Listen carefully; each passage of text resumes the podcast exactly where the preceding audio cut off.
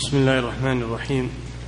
الحمد لله رب العالمين والصلاة والسلام على نبينا محمد وعلى آله وأصحابه أجمعين.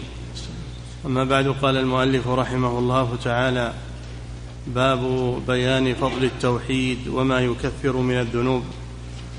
بسم الله الرحمن الرحيم. الحمد لله رب العالمين الصلاة والسلام على نبينا محمد وعلى آله وأصحابه أجمعين.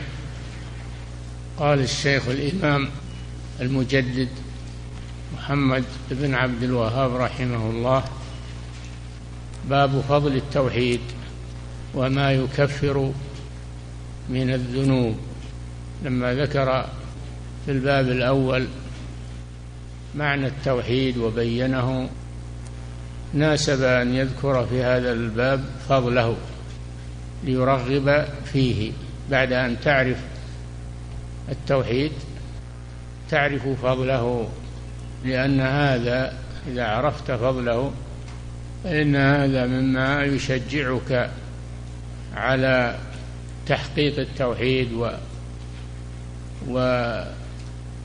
والعمل به قوله باب فضل التوحيد. الأعمال الصالحة كلها فيها فضل ولكن أعلاها وأفضلها التوحيد وهو رأسها. وله فضل عظيم يخرج الله به المسلم من الشرك إلى الإيمان ويخرجه من البدع إلى السنة. فهو فن عظيم بين سائر العلوم. ولهذا كانت الأنبياء عليهم الصلاة والسلام يبدأون به في دعوتهم لأنه أساس الدين وأصل الإسلام. وما يكفر من الذنوب أي وبيان ما يكفره التوحيد من الذنوب. فيه فضل كثير وخير كثير وأيضا هو كفر الله به الذنوب. فقوله وما يكفر به الذنوب ما يحتمل أنها موصولة أي والذي وبيان الذي يكفره من الذنوب. ويحتمل أنها مصدرية تؤول وما بعدها بمصدر أي وتكفيره وتكفيره للذنوب. والذنوب هي المعاصي والمخالفات. ومن فضل التوحيد أنه يكفرها وسيأتي في هذا الباب من الأحاديث ما يبين ذلك. والتكفير إذا كانت الذنوب من الشرك والكفر فإنها لا يكفرها إلا التوبة. لا يكفر الشرك إلا التوبة. أما ما دام مقيما على الشرك فإن ذنوبه لا تكفر ولو فعل ما فعل ولو فعل من الخير الصدقات والإحسان والقربات ما فعل ما تفيده شيئا لأنها ليس لها أساس تبنى عليه وهو التوحيد. الشرك لا يكفر إلا بالتوبة إن الله لا يغفر أن يشرك به ويغفر ما دون ذلك. لمن يشاء. أما الذنوب والصغائر فإنها تكفر بأشياء كثيرة. المكفرات الصغائر كثيرة منها التوحيد. أعظمها التوحيد. كفر الله به الذنوب والصغائر. وتكفر الصغائر باجتناب الكبائر كما قال تعالى إن تجتنبوا كبائر ما تنهون عنه يكفر عنكم سيئاتكم وتكفر بالمصائب التي تصيب الإنسان يكفر الله بها خطاياه. ما أصابكم من مصيبة فبما كسبت أيديكم. يكفر الله بها. حتى الشوكة إذا أصابت المسلم فهي مما يكفر الله به خطاياه. تكفر الصغائر بالصلوات الخمس وأقم الصلاة طرفي النهار وزلفا من الليل إن الحسنات يذهبن السيئات الصغائر يعني الحسنات التي هي الصلوات يذهبن السيئات التي هي الصغائر. قال صلى الله عليه وسلم الصلوات الخمس والجمعة إلى الجمعة ورمضان إلى رمضان كفارة لما بينهن إذا اجتنبت الكبائر. وتكفر بأشياء كثيرة. أما الكبائر التي دون الشرك عرفنا الآن أن الذنوب على ثلاثة أقسام شرك هذا لا يغفر إلا بالتوبة. وصغائر وهذه تكفر بكثير من المكفرات. والثالث الكبائر التي دون الشرك.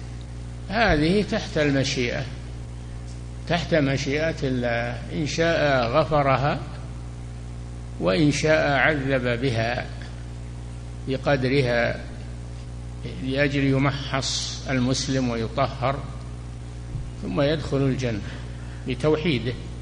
فلا يخلد في النار. نعم. قال المصنف رحمه الله باب بيان فضل التوحيد وما يكفر من الذنوب. الشرح باب خبر مبتدأ محذوف تقديره هذا. باب إيش تعربها باب خبر لمبتدأ محذوف. تقديره هذا باب فضل التوحيد. هذا باب فضل التوحيد. هذا ما يقدر به المبتدأ هنا. ولا يصلح أن يكون فضل التوحيد هو المبتدأ. نعم.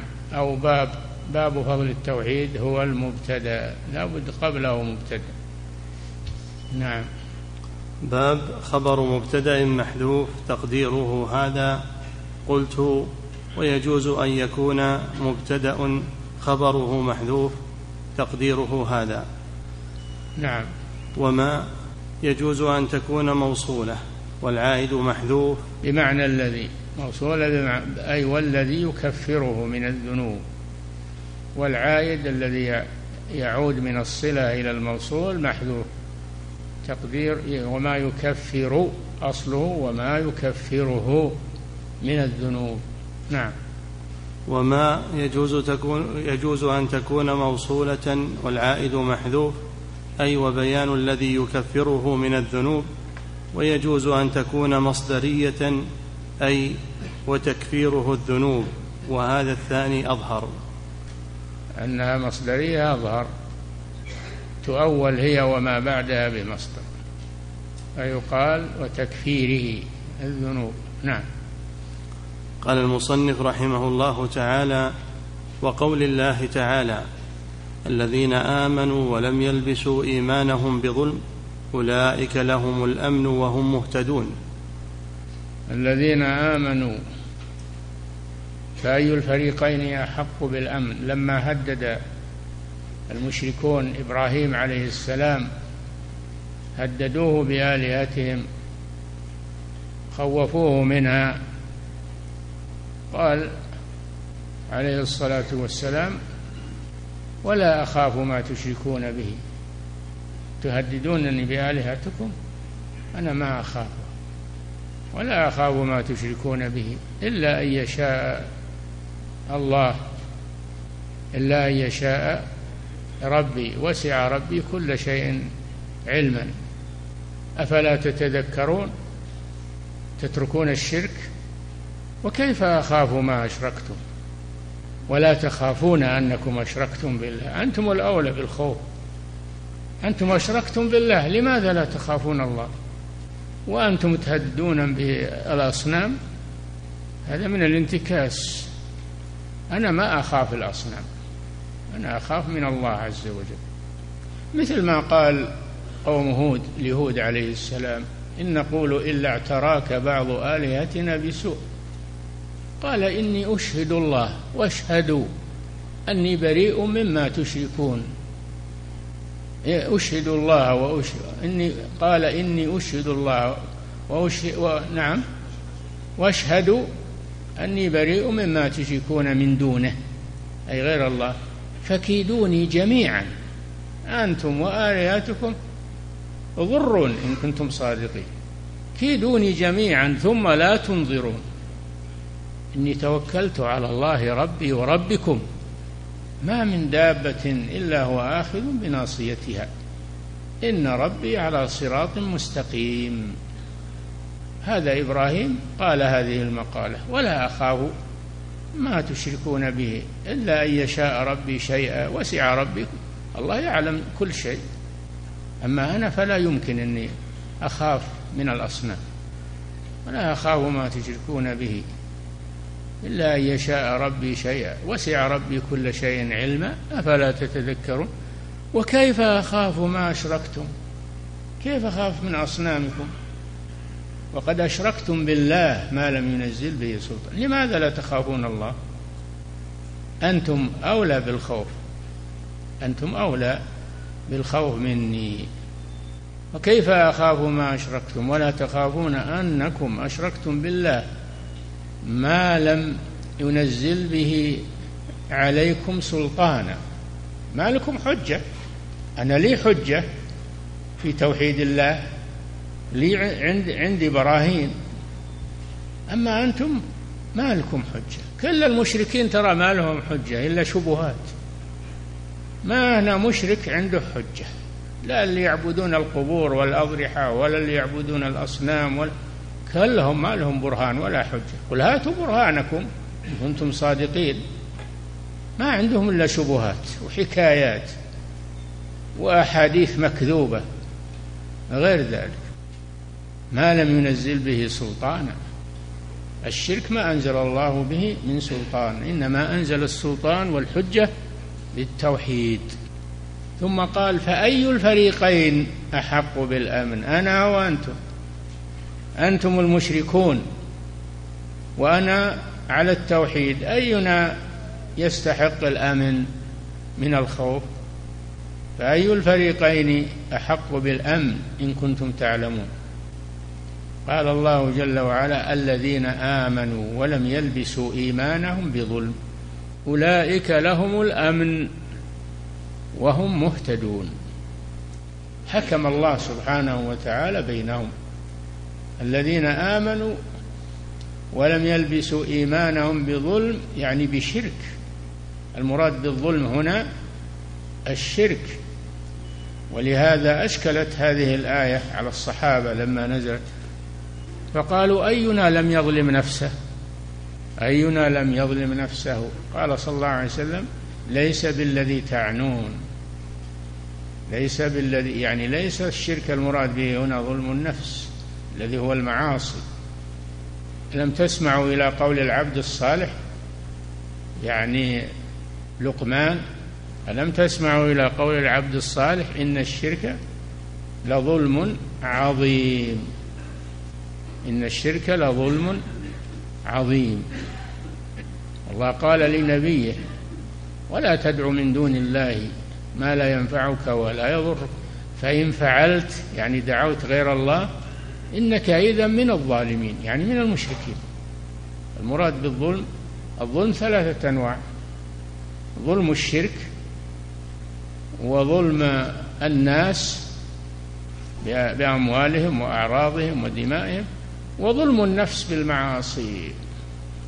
أما ظلم الشرك فهذا لا يغفره الله إلا بالتوبة وأما ظلم الناس فلا يغفره الله إلا إذا سمحوا إذا سمحوا لمن ظلمهم لا يغفره الله.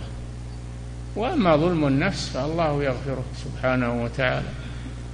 الله يغفر ظلم النفس بالمعاصي. الذين آمنوا ولم يلبسوا إيمانهم بظلم أي بشرك. أولئك لهم الأمن. أما الذين لبسوا إيمانهم خلطوه بالشرك توحيدهم خلطوه بالشرك فهؤلاء ليس لهم أمن. ليس لهم أمن من العذاب. الذين آمنوا ولم يلبسوا ايمانهم والمراد بالإيمان هنا التوحيد. ولم يلبسوا إيمانهم بظلم. أولئك لهم الأمن. الأمن من العذاب. قد يكون أمنا مطلقا فلا يعذبون أبد وقد يكون أمنا مطلق أمن. يكون مطلق أمن. فيعذبون ولكن لا يخلدون في العذاب. يعذبون بقدر ذنوبهم. أولئك لهم الأمن. الأمن المطلق أو مطلق الأمن. فالموحد إذا لم يحصل منه شرك أبدا فله الأمن المطلق. وهذا يأتي في الباب الذي بعد هذا. من حقق التوحيد دخل الجنة بغير حساب ولا عذاب. هذا أمن مطلق. قد يكون مطلق أمن وهو العاصي الذي عنده معاصي كبائر دون الشرك دون الشرك. فهذه تحت المشيئة. هو له أمن من الخلود في العذاب. هم مثل المشركين. قد يعذب لكن لا يخلد. وقد يتوب الله عليه ولا يعذب أبدا ولا يعذب. الذين آمنوا فدلت هذه الآية على أن الذي سلم من الشرك أن له الأمن إما الأمن المطلق وإما مطلق الأمن. له الأمن. أما المشرك فليس له أمن. نعم. قال المصنف رحمه الله تعالى وقول الله تعالى الذين آمنوا ولم يلبسوا إيمانهم بظلم أولئك لهم الأمن وهم مهتدون. لهم الأمن في الآخرة من العذاب. وهم مهتدون في الدنيا لأنهم على التوحيد وعلى الطريق الصحيح. نعم. الشرح. قال ابن جرير حدثني المثنى وساق بسنده عن الربيع بن أنس. قال الإيمان الإخلاص لله وحده. المراد بالإيمان هنا الإخلاص لله وحده وهو التوحيد. نعم.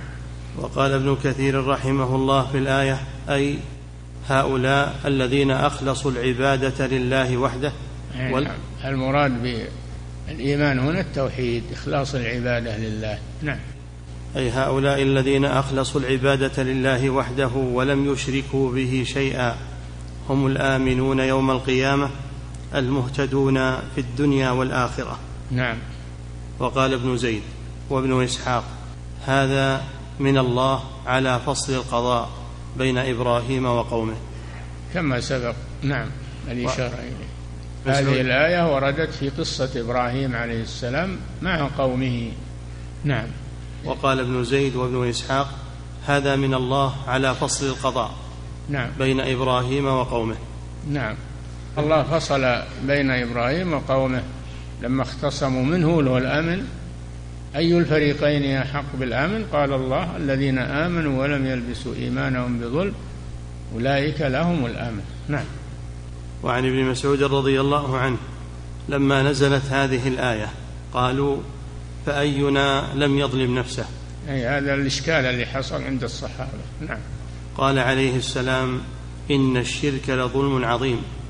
نعم. وساقه البخاري بسنده فقال حدثنا عمر بن حفص حدثنا أبي حدثنا الأعمش حدثني إبراهيم عن علقمة عن عبد الله رضي الله عنه.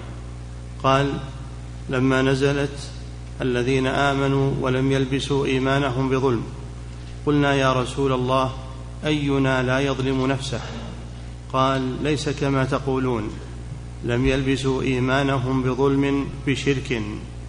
أولم تسمعوا إلى قول لقمان لابنه يا بني لا تشرك بالله إن الشرك لظلم عظيم. إن الشرك لظلم عظيم. فأعظم أنواع الظلم الشرك. لماذا؟ لأن الظلم وضع الشيء في غير موضعه. الظلم وضع الشيء في غير موضعه.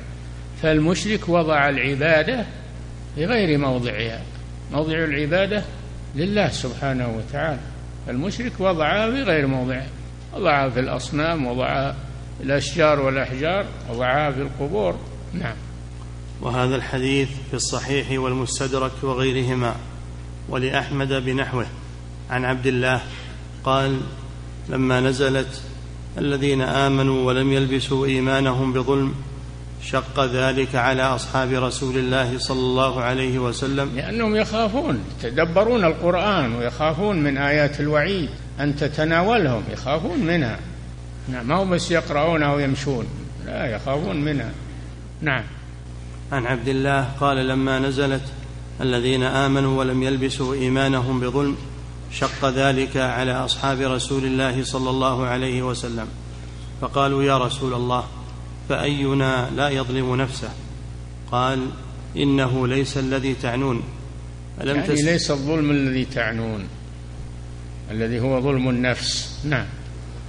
ألم تسمعوا ما قال العبد الصالح؟ يا بني لا تشرك بالله إن الشرك لظلم عظيم. فسمى الشرك ظلما عظيما. نعم. إنما هو الشرك. نعم.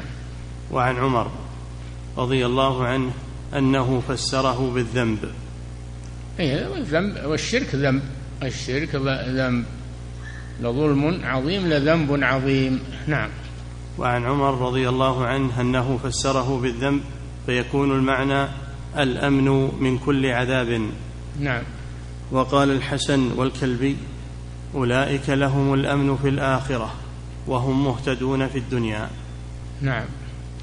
قال شيخ الإسلام والذين شق عليهم أنهم ظنوا أن الظلم المشروط عدمه هو ظلم العبد نفسه.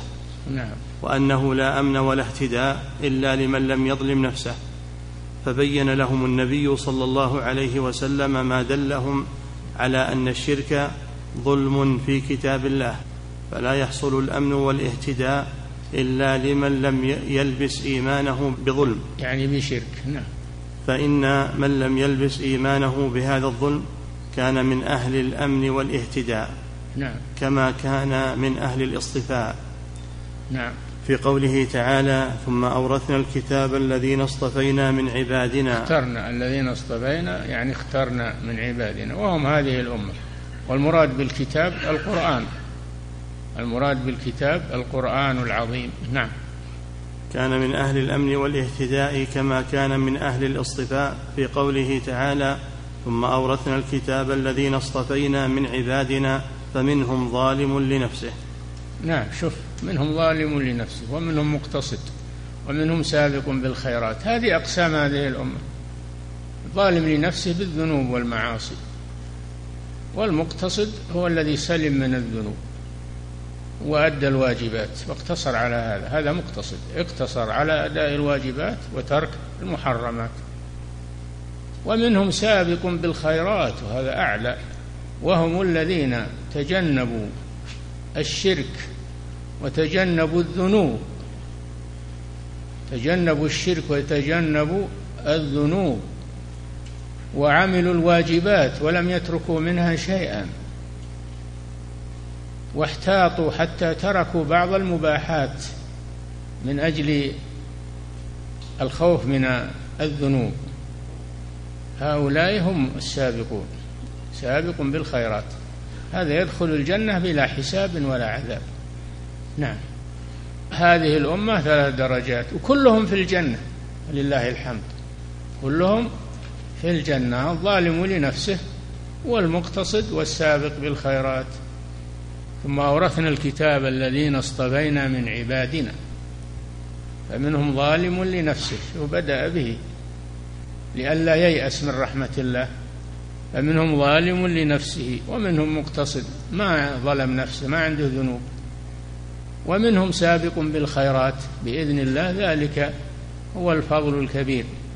جنات عدن يدخلونها كلهم كل الثلاثة. هذه أعظم بشارة في القرآن لأهل الذنوب. نعم. وهذا لا ينفي أن يؤاخذ أحدهم بظلمه لنفسه بذنب إذا لم يتب. قد يعذب بالصغائر قد يعذب. نعم. كما قال تعالى فمن يعمل مثقال ذرة خيرا يره ومن يعمل مثقال ذرة شرا يره.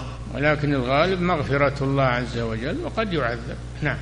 وقد سأل أبو بكر الصديق رضي الله عنه النبي صلى الله عليه وسلم فقال يا رسول الله أينا لم يعمل سوءا؟ ليس بأمانيكم لما نزلت هذه الآية ليس بأمانيكم ولا أماني أهل الكتاب. من يعمل سوءا يجزى به ولا يجد له من دون الله وليا ولا نصيرا. خاف أبو بكر الصديق من هذه الآية. قال يا رسول الله نزلت آية ما نطيقها. ما نطيقها. ليس بأمانيكم ولا أماني أهل الكتاب. من يعمل سوءا؟ يقول أينا لم يعمل سوء؟ أين يسلم من السوء؟ أين يسلم من السوء؟ ولو كان صغيرا. قال له النبي صلى الله عليه وسلم بين له أن المراد يجزى به يعني في الدنيا يجزى به في المصائب في الأمراض في قال حتى الشوكة يشاكها كفر الله بها ذنوبه وخطاياه. أليس تصيبك اللأوى؟ أليس تصيبك؟ قال بلى يا رسول الله. قال ذلك ما تجزون به. نعم. وقد سأل أبو بكر الصديق رضي الله عنه النبي صلى الله عليه وسلم شوف يخافون. ما هم مثلنا بس نمر على الآيات ونعبر. ولا هم يخافون من الآية ويقفون عنده يسألون. نعم. وقد سأل أبو بكر الصديق رضي الله عنه النبي صلى الله عليه وسلم فقال يا رسول الله أينا لم يعمل سوءا؟ فقال يا يعني ولو كان يسيرا ولو كان سوءا قليلا. الآية تقول من يعمل سوءا أي سوء؟ قليل ولا كثير؟ نعم. فقال يا أبا بكر ألست تنصب؟ تتعب يعني ألست تتعب؟ نعم. ألست تحزن؟ أليس يصيبك الحزن على المصائب وعلى نعم. أليس يصيبك اللأوى؟ اللأوى يعني الشدة. نعم. فذلك ما تجزون به. أي نعم. هذا مما يكفر الله به عن المؤمن. نعم. فبين أن المؤمن الذي إذا مات. فبين أن المؤمن الذي إذا مات دخل الجنة قد يجزى بسيئاته في الدنيا بالمصائب. نعم يعجل الله له العقوبة في الدنيا ليمحصه ويخلصه منها. نعم حتى يقدم على الله وليس عليه ذنوب. نعم. قال فمن سلم من أجناس الظلم الثلاثة. قال شيخ الإسلام يعني. نعم. قال فمن سلم من أجناس الظلم الثلاثة الشرك وظلم العباد وظلمه لنفسه بما دون الشرك كان له الأمن التام. والاهتداء التام. الأمن المطلق يعني. إذا سلم من هذه الأمور كلها له الأمن المطلق. لا خوف عليه. نعم. ومن لم يسلم من ظلمه لنفسه إيه. كان له الأمن والاهتداء مطلقا. نعم. بمعنى أنه لا بد أن يدخل الجنة كما وعد بذلك في الآية الأخرى. وقد هداه الله إلى الصراط المستقيم الذي تكون عاقبته فيه إلى الجنة ويحصل له من نقص الأمن والاهتداء بحسب ما نقص من إيمانه بظلمه لنفسه. ولذلك يقولون في فرق بين مطلق الأمن والأمن المطلق. نعم. وليس مراد النبي صلى الله عليه وسلم بقوله إنما هو الشرك أن من لم يشرك الشرك الأكبر يكون له الأمن التام والاهتداء التام. نعم بل يكون قد يكون عليه الأمن الناقص بسبب ذنوبه. نعم لكنه لا يخلد في النار إذا عذب. نعم. وليس مراد النبي صلى الله عليه وسلم بقوله إنما هو الشرك أن من لم يشرك الشرك الأكبر يكون له الأمن التام والاهتداء التام فإن أحاديثه الكثيرة مع نصوص القرآن تبين أن أهل الكبائر معرضون للخوف. لم أهل الكبائر من الموحدين من أهل التوحيد. نعم. تبين أن أهل الكبائر معرضون للخوف. لم يحصل لهم الأمن التام والاهتداء التام الذي يكونون به مهتدين إلى الصراط المستقيم. صراط الذين أنعم الله عليهم من غير عذاب يحصل لهم. بل معهم أصل الاهتداء إلى هذا الصراط. نعم. ومعهم أصل نعمة الله تعالى عليهم ولا بد لهم من دخول الجنة. ولو عذبوا لا بد لهم من دخول الجنة ولو عذبوا بذنوبهم. نعم. وقوله إنما هو الشرك إن أراد الأكبر فمقصوده أن من لم يكن من أهله فهو آمن مما وعد به المشركون من عذاب الدنيا والآخرة. نعم. وإن كان مراده جنس الشرك فيقال ظلم العبد نفسه كبخله بحب المال ببعض الواجب هو شرك أصغر وحبه ما يبغضه الله تعالى حتى يقدم هواه على محبة الله شرك أصغر ونحو ذلك فهذا فاته من الأمن والاهتداء بحسبه. بحسبه نعم. ولهذا كان السلف يدخلون الذنب في هذا الشرك بهذا الاعتبار. نعم يدخلون الذنب وإن لم يكن شركا إلا أنه يشمله اسم الشرك. لأن من أحب الدنيا وقدمها على طاعة الله فقد أشرك بالله شركا أصغر. من قل إن كان آباؤكم وأبناؤكم إلى قوله تعالى فتربصوا حتى يأتي الله بأمره الله لا يهدي القوم الفاسقين. فمن قدم هذه المحبوبات الثمان على ما يحبه الله عز وجل فهو متوعد. وهذا نوع من الشرك لكنه شرك أصغر. نعم. ولهذا كان السلف يدخلون الذنب في هذا الشرك بهذا الاعتبار انتهى ملخصا. انتهى كلام شيخ الإسلام ملخصا وهو مفيد جدا. نعم. وقال ابن القيم رحمه الله تعالى قوله تعالى الذين آمنوا ولم يلبسوا إيمانهم بظلم أولئك لهم الأمن وهم مهتدون. قال الصحابة وأينا يا رسول الله لم يلبس إيمانه بظلم؟ قال ذلك الشرك. ألم تسمعوا قول العبد الصالح إن الشرك لظلم عظيم؟ فلما أشكل عليهم المراد بالظلم فظنوا أن ظلم النفس داخل فيه وأن من ظلم نفسه أي ظلم كان لم يكن آمنا ولا مهتديا أجابهم صلوات الله وسلامه عليه بأن الظلم الرافع للأمن والهداية على الإطلاق هو الشرك. نعم. وهذا والله هو الجواب الذي يشفي العليل ويروي الغليل. يروي. وهذا والله هو الجواب الذي يشفي العليل ويروي الغليل. يعني العطشان. نعم. فإن الظلم المطلق التام هو الشرك الذي هو وضع العبادة في غير موضعها. نعم. هذا وجه كونه ظلم أنه وضع العبادة في غير موضعها والظلم هو وضع الشيء في غير موضعه. نعم. فإن الظلم المطلق التام هو الشرك الذي هو وضع العبادة في غير موضعها والأمن والهدى المطلق هو الأمن في الدنيا والآخرة والهدى إلى الصراط المستقيم. نعم. فالظلم المطلق التام رافع للأمن والهدى المطلق التام. أي نعم. الظلم المطلق التام رافع للأمن التام وهو الشرك يرفع الأمن. ليس ل... المشرك ليس له أمن أبدا. نعم. والظلم المطلق التام رافع للأمن والهدى المطلق التام ولا يمنع ذلك أن يكون مطلق الظلم مانعا من مطلق الأمن ومطلق الهدى. فتأمله فالمطلق للمطلق والحصة للحصة. انتهى ملخصا.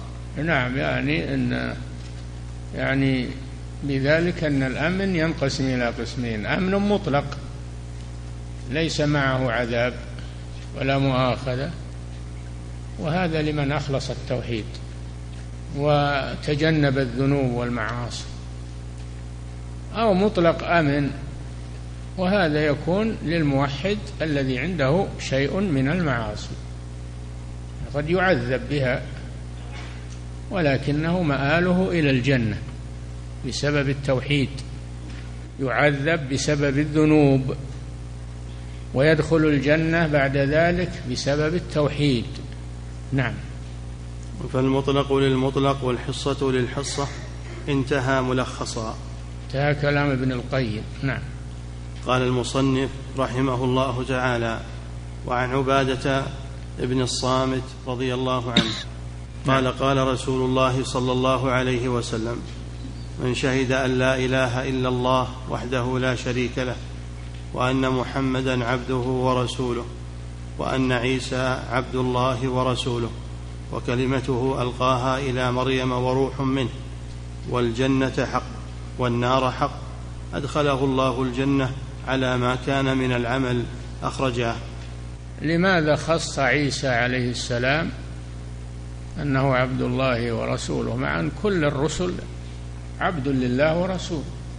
خص عيسى بهذا لأن اليهود والنصارى تطرفوا في حقه. فالنصارى جعلوه إلها. ابن الله ثالث ثلاثة.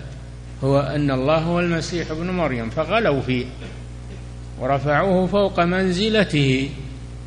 واليهود كفروا به. واتهموا أمه بالزنا. وقالوا إنه ماله أبو اللي ماله أبو هذا ولد زنا. قبحهم الله. اتهموا مريم أم عيسى بالزنا. نسأل الله العافية. والله رد عليهم بقوله إن مثل عيسى عند الله كمثل آدم خلقه من تراب. آدم ليس له أب ولا أم. أما عيسى فله أم ولكن ليس له أب. والله على كل شيء قدير. الله على كل شيء قدير. يخلق ما يشاء. نعم. وبرأ مريم عليه السلام. مريم ابنة عمران التي أحصنت فرجها فنفخنا فيه من روحنا فعيسى أثر نفخة الملك بأمر الله سبحانه وتعالى. أثر نفخة الملك بأمر الله سبحانه. هذه النفخة تكون منها عيسى عليه السلام. قال له كن فيكون. قال نفخ نفخ فيها من روحه وقال له كن فيكون. ولهذا يقال عيسى كلمة الله. كلمة الله لماذا؟ لأنه تكون بهذه الكلمة. كن. فيكون. نعم. الشرح عبادة بن الصامت ابن قيس الأنصاري الخزرجي. أبو الوليد أحد النقباء بدري مشهور. أحد النقباء. النبي صلى الله عليه وسلم لما هاجر إلى المدينة كون النقباء على قومهم. يعني الرؤساء على قومهم كل على عشيرته وقبيلته ومنهم عبادة بن الصامت. نعم.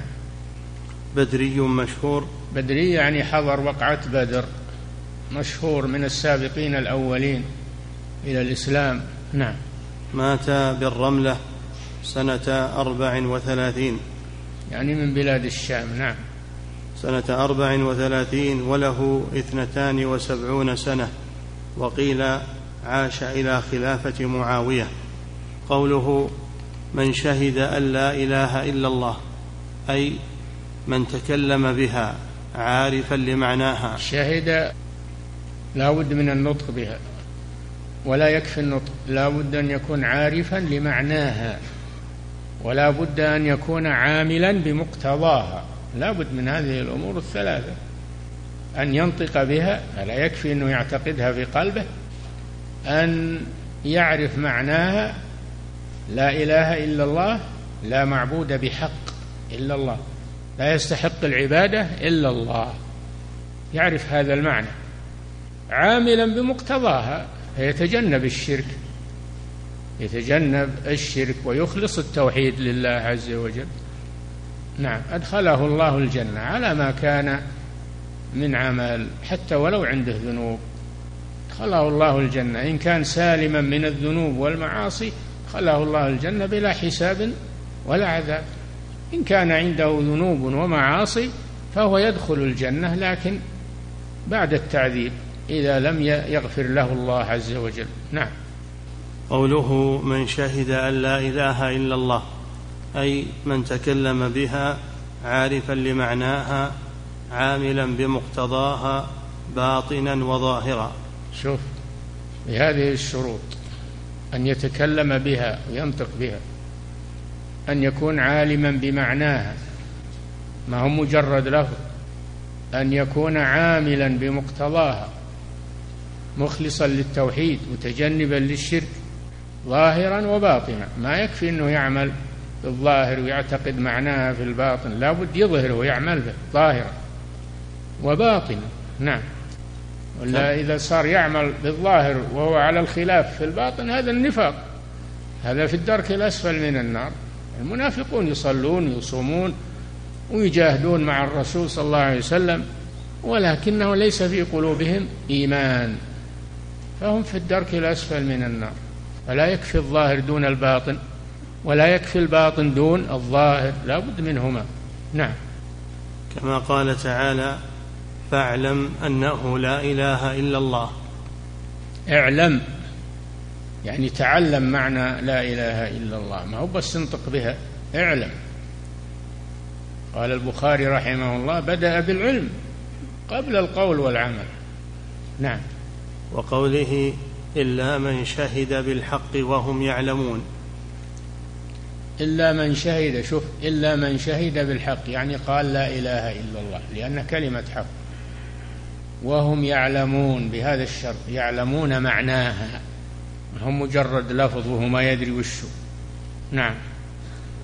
أما النطق بها من غير معرفة بمعناها ولا يقين ولا عمل بما تقتضيه من نفي الشرك وإخلاص القول والعمل قول القلب واللسان وعمل القلب والجوارح فغير نافع بالإجماع. مجرد النطق غير نافع بالإجماع. حتى يعرف معناها ويعمل بمقتضاها. نعم. قال في المفهم على صحيح مسلم. نعم. باب يعني شرح لصحيح مسلم. نعم. باب لا يكفي مجرد التلفظ بالشهادتين بل لا بد من استيقان القلب. لا يكفي مجرد التلفظ بالشهادتين. لا يكفي مجرد التلفظ بالشهادتين. من غير اعتقاد القلب ومن غير عمل الجوارح. لا بد من هذا.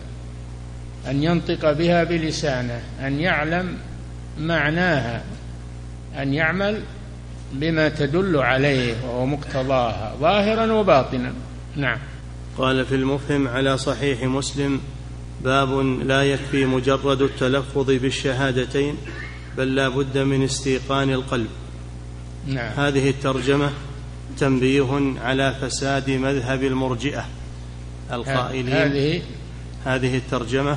هذا ترجمة المفهم على صحيح مسلم. قال في المفهم قال في المفهم على صحيح مسلم باب لا يكفي مجرد التلفظ بالشهادتين. هذا رد على المرجئة اللي يقولون يكفي التلفظ بها ولو لم يعرف معناها ولم يعمل بمقتضاها. والمرجئة هم الذين يقولون لا يضر مع الإيمان معصية. لا يضر مع الإيمان معصية. مهما عصى ما تضره المعاصي ما دام أنه يؤمن بالله. هذا الإرجاء. ولا يدخلون العمل في الإيمان. ولذلك سموا مرجئة لأنه الإرجاء هو التأخير. فهم أخروا العمل عن حقيقة الإيمان. وقالوا ما ما على الإيمان من العمل عمل أو ما عمل هو مؤمن. نقول لا ما هو مؤمن. إذا ترك العمل نهائيا فليس بمؤمن. نعم. عاملا بمقتضاها لابد من هذا. نعم. قال في المفهم. قال في المفهم على صحيح مسلم باب لا يكفي مجرد التلفظ بالشهادتين بل لا بد من استيقان القلب. هذه الترجمة تنبيه على فساد مذهب المرجئة. القائلين بأن التلفظ بالشهادتين كاف في الإيمان. نعم. وأحاديث هذا الباب تدل على فساده. على فساد قول المرجئة. نعم. كل أحاديث هذا الباب التي سيسوقها المؤلف ليس للمرجئة فيها حجة. نعم. وأحاديث هذا الباب تدل على فساده بل هو مذهب معلوم الفساد من الشريعة. لمن وقف عليها. ولأن مذهب المرجئة اللي يدعون له الآن وأبلشوا الناس فيه هذا مذهب باطل. مذهب باطل والعياذ بالله. نعم. بل هو مذهب معلوم الفساد من الشريعة لمن وقف عليها ولأنه يلزم منه تسويغ النفاق. إي نعم إذا كان إذا كان إن العمل بمقتضاها ما هو بلازم. أجل هذا فعل المنافقين. ينطقون بها بألسنتهم ولا يعملون بها ولا يعتقدونها في قلوبهم. يصيرون إذا مسلمون ومؤمنون. يصيرون مؤمنون عندهم عند المرجع. إذا نطقوا بالشهادة صاروا مؤمنين وإن لم يعملوا. نعم. ولأنه يلزم منه تسويغ النفاق والحكم للمنافق بالإيمان الصحيح وهو باطل قطعا. انتهى. المنافق يقال له مسلم ولا يقال له مؤمن. مسلم فقط لأنه استسلم وصار يعمل في الظاهر ولكنه ليس بمؤمن في قلبه. لذلك لا يسمى مؤمنا. نعم. ولأنه مسلما في الظاهر فقط. نعم. ولأنه يلزم منه تسويغ النفاق والحكم للمنافق بالإيمان الصحيح وهو باطل قطعا. انتهى. نعم. وفي هذا الحديث ما يدل على هذا وهو قوله من شهد. فإن الشهادة لا تصح إلا إذا كانت عن علم ويقين. نعم عن علم ويقين واعتقاد. نعم قال وفي هذا الحديث ما يدل على هذا وهو قوله من شهد. فإن الشهادة لا تصح إلا إذا كانت عن علم ويقين. قال النووي هذا حديث عظيم جليل الموقع. في شرح صحيح مسلم. المشهور الآن عند الناس هو شرح النووي رحمه الله. نعم. قال النووي هذا حديث عظيم جليل الموقع وهو أجمع أو من أجمع الأحاديث المشتملة على العقائد. حديث عبادة بن الصامت. نعم. فإنه صلى الله عليه وسلم جمع فيه ما يخرج من ملل الكفر. خلنا نقف على هذا على كلام النووي. نعم. فضيلة الشيخ وفقكم الله. يقول ذهب بعض العلماء إلى أن الأعمال الصالحة تكفر الكبائر ولو لم يتب منها. يقول هل من دليل على ذلك؟ يسأل الذي قال هذا القول. أنا ما أدري. يسأل الذي قال هذا القول. وش دليله على هذا؟ نعم. فضيلة الشيخ وفقكم الله يقول هل المكفرات التي تكفر الذنوب والمعاصي إذا فعلها الإنسان لا بد أن ينوي قبل عملها أنه يريد أن تكون مكفرة؟ نعم إنما الأعمال بالنيات وإنما لكل امرئ ما نوى فإذا لم ينوي ما ينفعه العمل. نعم. فضيلة الشيخ وفقكم الله يقول ما ضابط الذنوب الصغائر؟ الصغائر هي ما عدا الكبائر. الكبائر ضوابطها ما ختم بلعنة أو غضب أو نار أو ببراءة الرسول ليس منا منه. إذا قال الرسول ليس منا من فعل كذا. هذه كبائر. وما لم ينطبق عليها إنما نهي عنه فقط نهي عنه فقط ولكن لم يرتب عليه وعيد لم يرتب عليه وعيد باللعنة أو بالغضب أو بالنار أو يرتب عليه حد في الدنيا كقطع يد السارق ورجم الزاني. فهذا من الصغائر. يصير منهي عنه فقط ولم يرتب عليه شيء من التغليظات والعقوبات. نعم. فضيلة الشيخ وفقكم الله. هذا سائل من خارج هذه البلاد يقول في بلادنا كثير من الناس لا يعرفون العربية ويقرؤون القرآن لكنهم لا يفهمون معانيه. شيوخهم يجيزون لهم الشرك وأن يغلوا في الأولياء. هل يعذر مثل هؤلاء بالجهل؟ لا لأن في علماء يبينون يفسرون القرآن يبينون لهم معانيه. ما, هنا ما هو الامر مقصور على علماء الضلال. في علماء حق ولله الحمد. عليهم أن يسألوا أهل العلم والبصيرة ولا يسألوا أهل الضلال. نعم. فضيلة الشيخ وفقكم والقرآن الكريم من كان يعرف معناه عربي ويعرف معناه هذا ما يحتاج. أما الأعجمي اللي ما يعرف معناه يترجم له التفسير ترجم له معاني القرآن. ولذلك ترجمة معاني القرآن الآن قائمة على قدم وساق وتوزع في أرجاء الأرض المراكز الإسلامية توزع بكميات رابطة العالم الإسلامي وتوزع ترجمة معاني القرآن فليس لأحد عذر بعد هذا. نعم. فضيلة الشيخ وفقكم الله. فيجب عليكم أن تأخذوا تأخذوا من مجمع الملك فهد في المدينة أو من رابطة العالم الإسلامي تأخذوا ترجمة معاني القرآن وتوزعونها على جماعتكم. نعم. فضيلة الشيخ وفقكم الله. يقول هل من لوازم البراءة من المشركين أن يكفر الذين يقومون بعبادة القبور مع هل, هل إيش؟ هل من لوازم البراءة من المشركين أن نقوم بتكفير الذين يقومون بعبادة القبور وإن كانوا ينطقون بالشهادة ويصلون. النطق بالشهادة ما يكفي ما دام في شرك وعبادة للقبور فالتلفظ بالشهادة ما يكفي لأنه أبطلوه هم نطقوا به لكن أبطلوه بالشرك أبطلوه بالشرك فلا يكفي مجرد النطق بالشهادة. إذا أشركوا بالله عز وجل. نعم. فضيلة الشيخ وفقكم الله يقول هناك كثير من المسلمين ينطقون بالتوحيد بكلمة التوحيد لا إله إلا الله لكنهم يفسرونها بتوحيد الربوبية. هذا هذا باطل. ليس معناها لا إله إلا الله لا يقدر على الخلق والرزق والإحياء والإماتة إلا الله. هذا يعرفونها المشركون يعرفون هذا.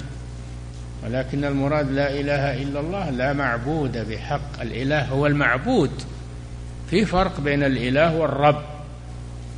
الإله هو المعبود من الألوهية وهي العبادة والمحبة. نعم.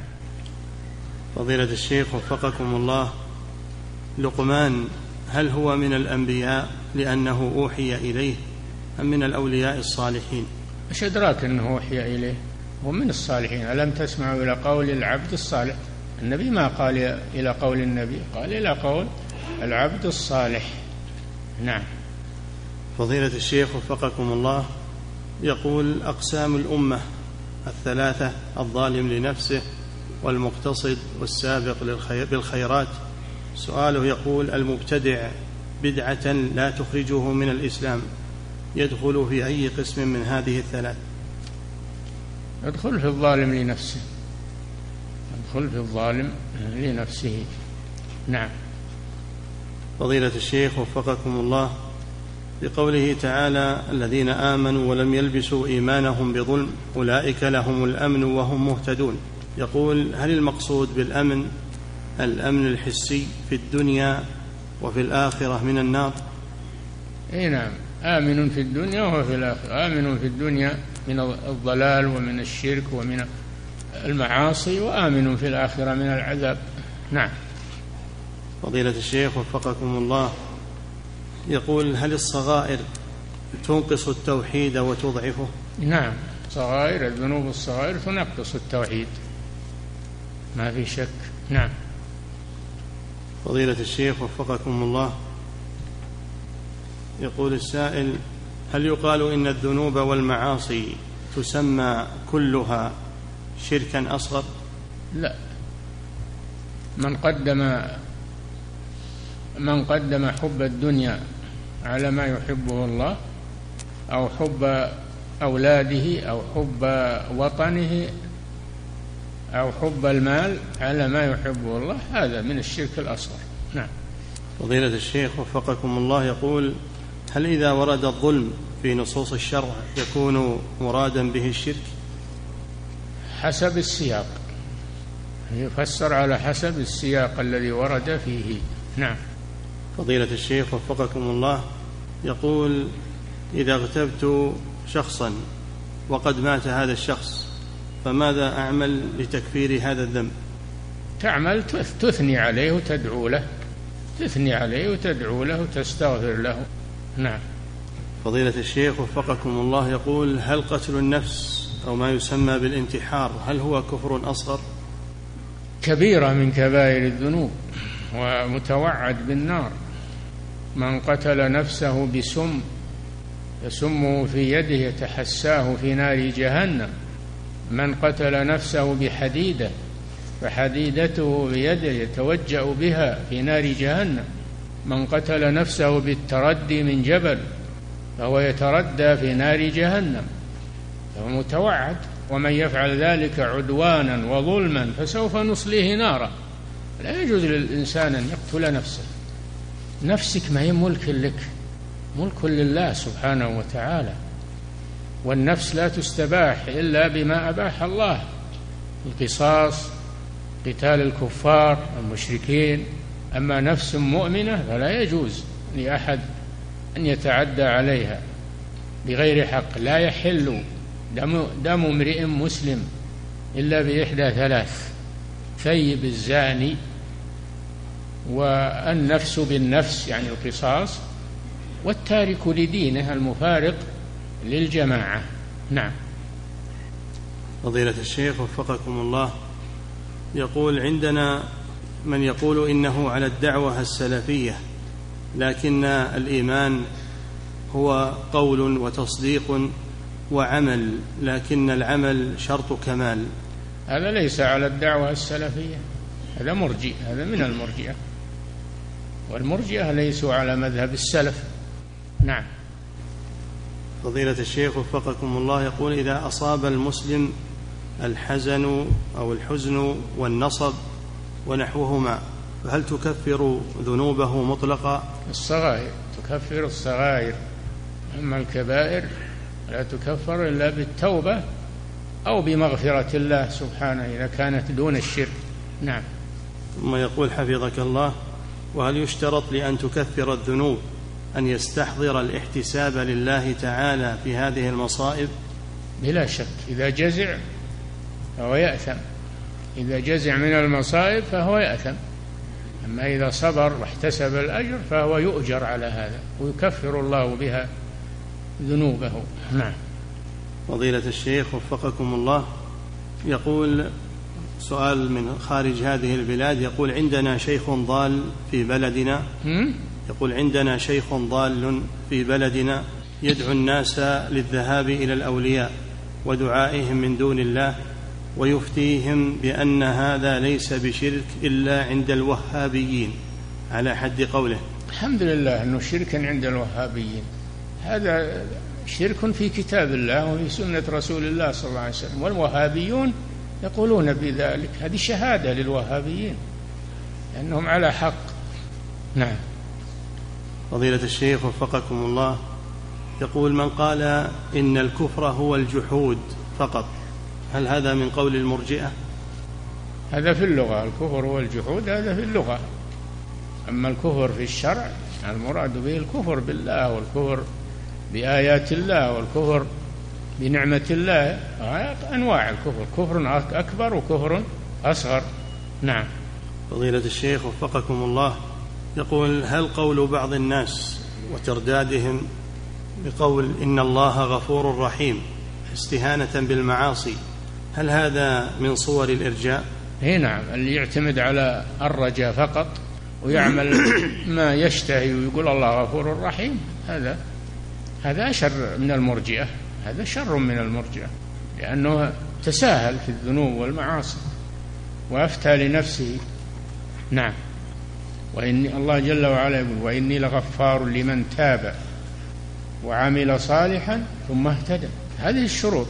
نعم. ثم إن هذا الذي يقول الله غفور رحيم يتمادى في المعاصي لماذا لا يذكر قوله شديد العقاب؟ الله قرن بينهما في آيات منها قوله تعالى غافر الذنب وقابل التوب شديد العقاب. لماذا يأخذ بعض الآية ويترك بعضها؟ أو يأخذ بعض الآيات ويترك البعض الآخر؟ يعني على هواه؟ ما يصلح هذا. نعم.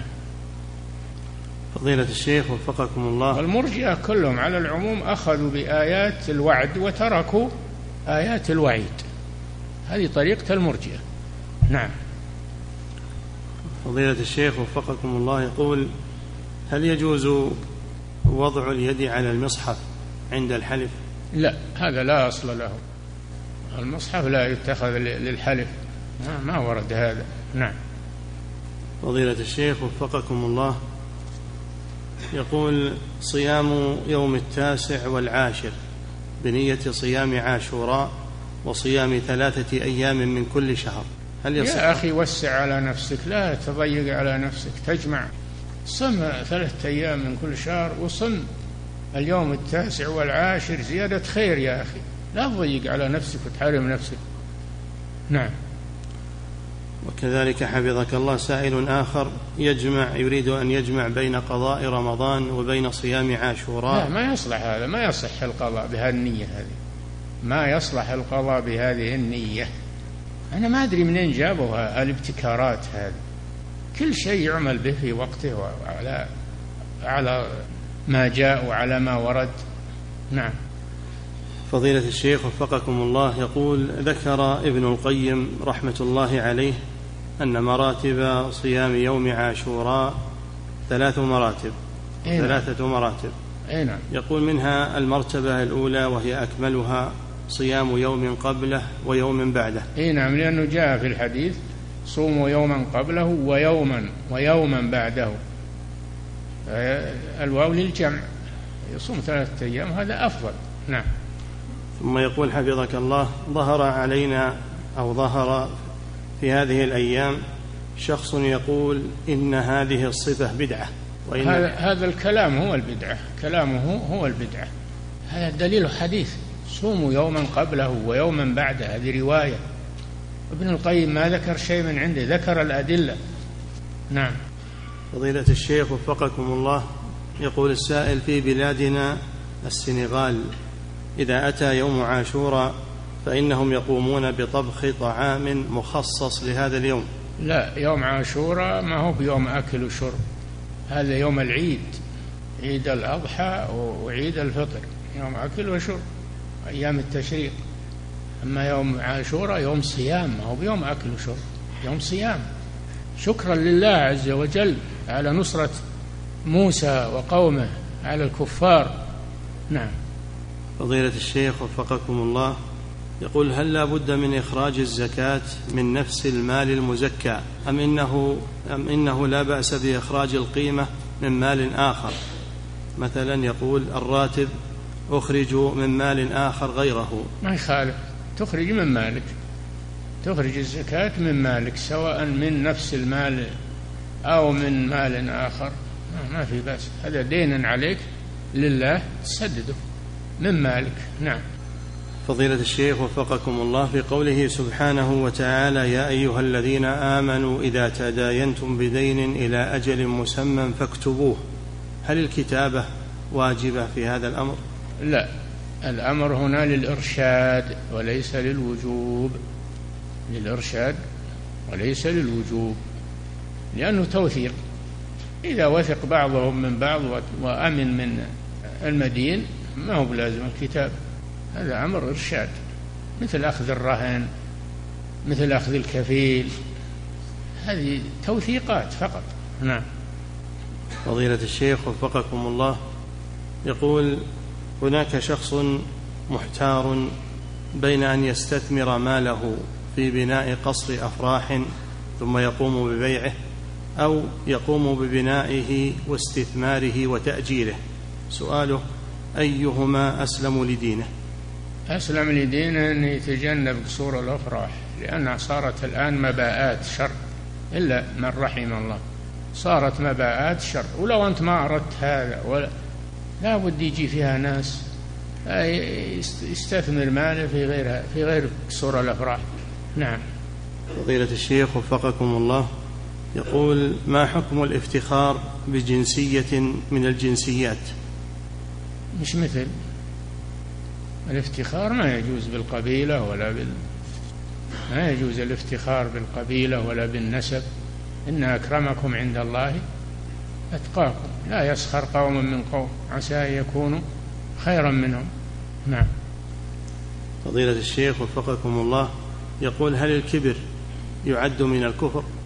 الكبر إذا ترك عبادة الله المستكبرين يصير من المستكبرين الذين تركوا عبادة الله تركوا طاعة الله استكبارا. فمن لم يمتثل أوامر الله فهو مستكبر فهو مستكبر. نعم من من آه لم يطع الله فهو مستكبر. ومن أطاع الله وأطاع غيره في عبادة الله فهو مشرك. والمستكبر والمشرك كلاهما في النار. بئس مثوى المتكبرين. قال الله جل وعلا في النار بئس مثوى المتكبرين. قال إنه لا يحب المستكبرين. التكبر عن طاعة الله وعن العبادة هذا كفر. نعم.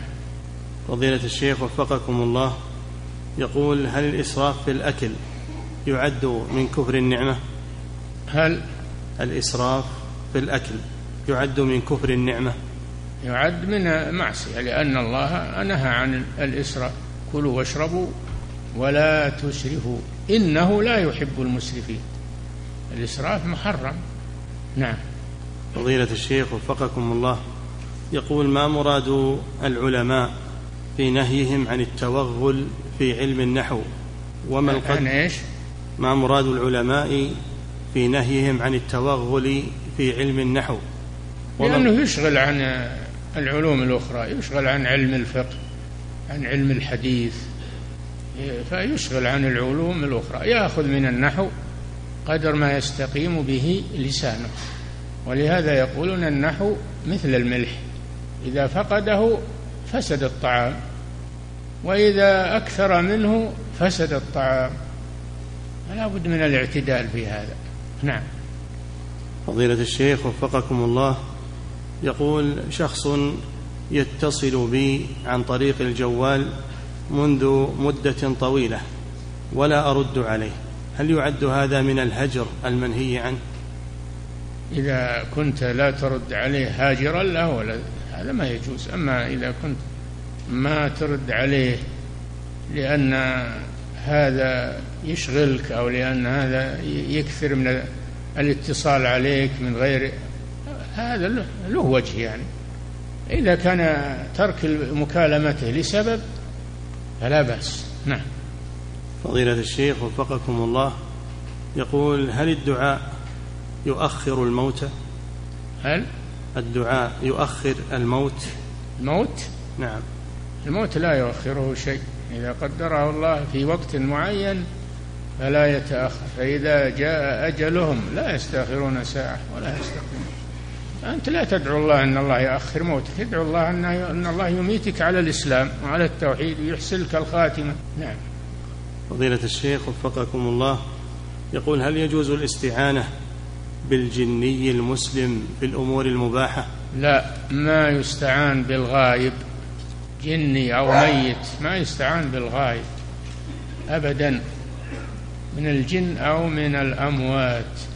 نعم. فضيلة الشيخ وفقكم الله. يقول نذرت نذرا وأستطيع الإيفاء به ولكنني لا أريد ذلك فهل لي أن أصير مباشرة إلى الكفارة؟ النذر إذا كان يجري مجرى اليمين يقصد به المنع من شيء أو الحث على شيء يقصد به المنع من شيء أو الحث على شيء هذا يجري مجرى اليمين تحله الكفارة كفارة اليمين. أما إذا كان القصد من النذر تقرب إلى الله الله فالنبي صلى الله عليه وسلم قال من نذر أن يطيع الله فليطيعه. هذا للوجوب. هذا الأمر للوجوب. الله جل وعلا قال في الأبرار يوفون بالنذر. يوفون بالنذر. قال جل وعلا وما أنفقتم من نفقة أو نذرتم من نذر فإن الله يعلمه قال جل وعلا ثم ليقضوا تفثهم وليوفوا نذورهم. النذر إذا كان نذر طاعة يجب الوفاء به وهو نوع من أنواع العبادة. نعم. فضيلة الشيخ وفقكم الله يقول هل تشرع كفالة اليتيم مع وجود إخوة له من أبيه كبار؟ هل يجوز إيه؟ هل تجوز أو هل تشرع كفالة اليتيم مع وجود إخوة له من أبيه كبار؟ إذا كانوا تركوه ولم يكفلوه أحسن إليه أنت. نعم. فضيلة الشيخ وفقكم الله يقول ما, ما حكم ذهابي إلى شركة وأقوم بتسجيل اسمي عندهم بحيث إن من شروطهم أنك لا تعمل معهم بل تستلم مرتبا في آخر كل شهر؟ هذا يقصدون به التحيل على السعودة تحيل على النظام وهذا أخذ للمال بالباطل. لا يجوز لك هذا لأنه كذب واحتيال وتأخذ المال بغير حق من غير عمل. ما يجوز هذا. ولا تأكلوا أموالكم بينكم بالباطل. نعم. فضيلة الشيخ وفقكم الله يقول أما لو أنهم أعطوك إياه محبة لك أو صدقة عليك ما يخالف لكن هم يعطينك إياه من باب الكذب والاحتيال. نعم. فضيلة الشيخ وفقكم الله يقول ما حكم الإمساك بالمصحف بدون وضوء مع لبس القفازين؟ طيب إذا كان وراء حائل ما يخالف. إذا كان من وراء حائل فلا بأس بذلك. نعم. فضيلة الشيخ وفقكم الله يقول عندما أصلي صلاة جهرية وأكون منفردا هل يشرع لي أن أجهر بالقراءة؟ صلاة الليل نعم هي صلاة الليل. إذا ما ما تؤذي أحدا حولك تجهر بقراءة صلاة الليل. نعم. فضيلة الشيخ وفقكم الله يقول ورد في الحديث عن النبي صلى الله عليه وسلم أن غسل الوجه في الوضوء يتسبب بإخراج الذنوب من العين والوجه مع آخر قطر الماء. يقول ما الذنوب التي تكون عن طريق العين؟ النظر المحرم. النظر المحرم قل للمؤمنين يغضوا من أبصارهم ويحفظوا فروجهم. نعم. فضيلة الشيخ وفقكم الله. يقول شخص أخذ قرضا ربويا لأجل شخص أخذ قرضا ربويا لأجل شراء بيت. هل يجوز لي أن أقرض هذا الشخص مبلغا من المال؟ لكي يقضي دينه ذاك علما بأنه لا يرى تحريم المعاملات الربوية في عقد شراء البيوت. لا تساعده على الحرام تعاونوا على البر والتقوى ولا تعاونوا على الإثم والعدوان. لكن لو اشترى بيتا بالربا وتاب إلى الله وندم وما يقدر يسدد وهو مطالب بالدين فتساعده لأنه تاب إلى الله وعرف ذنبه. نعم. فضيلة أما اللي يقول لا ما يخالف الربا ما يخالف. هذا لا يجوز لك أنك تساعده. نعم. فضيلة الشيخ وفقكم الله يقول السائل والدتي ستسافر إلى خارج المملكة إلى دولة غير مسلمة. تريد مني أن أذهب معها لأكون محرما لها. سؤاله هل يجوز لي أن أسافر إلى تلك البلاد أم أدعها تذهب لوحدها؟ لا لا تدعها تذهب لوحدها لا بد من المحرم. إذا كانت غرضها صحيح من السفر لا غرض صحيح لا بأس. تسافر معها ويباح لها هي تسافر لحاجة وترجع. نعم. انتهى. الله تعالى أعلم. صلى الله وسلم على نبينا محمد وعلى آله وصحبه. مؤسسة الدعوة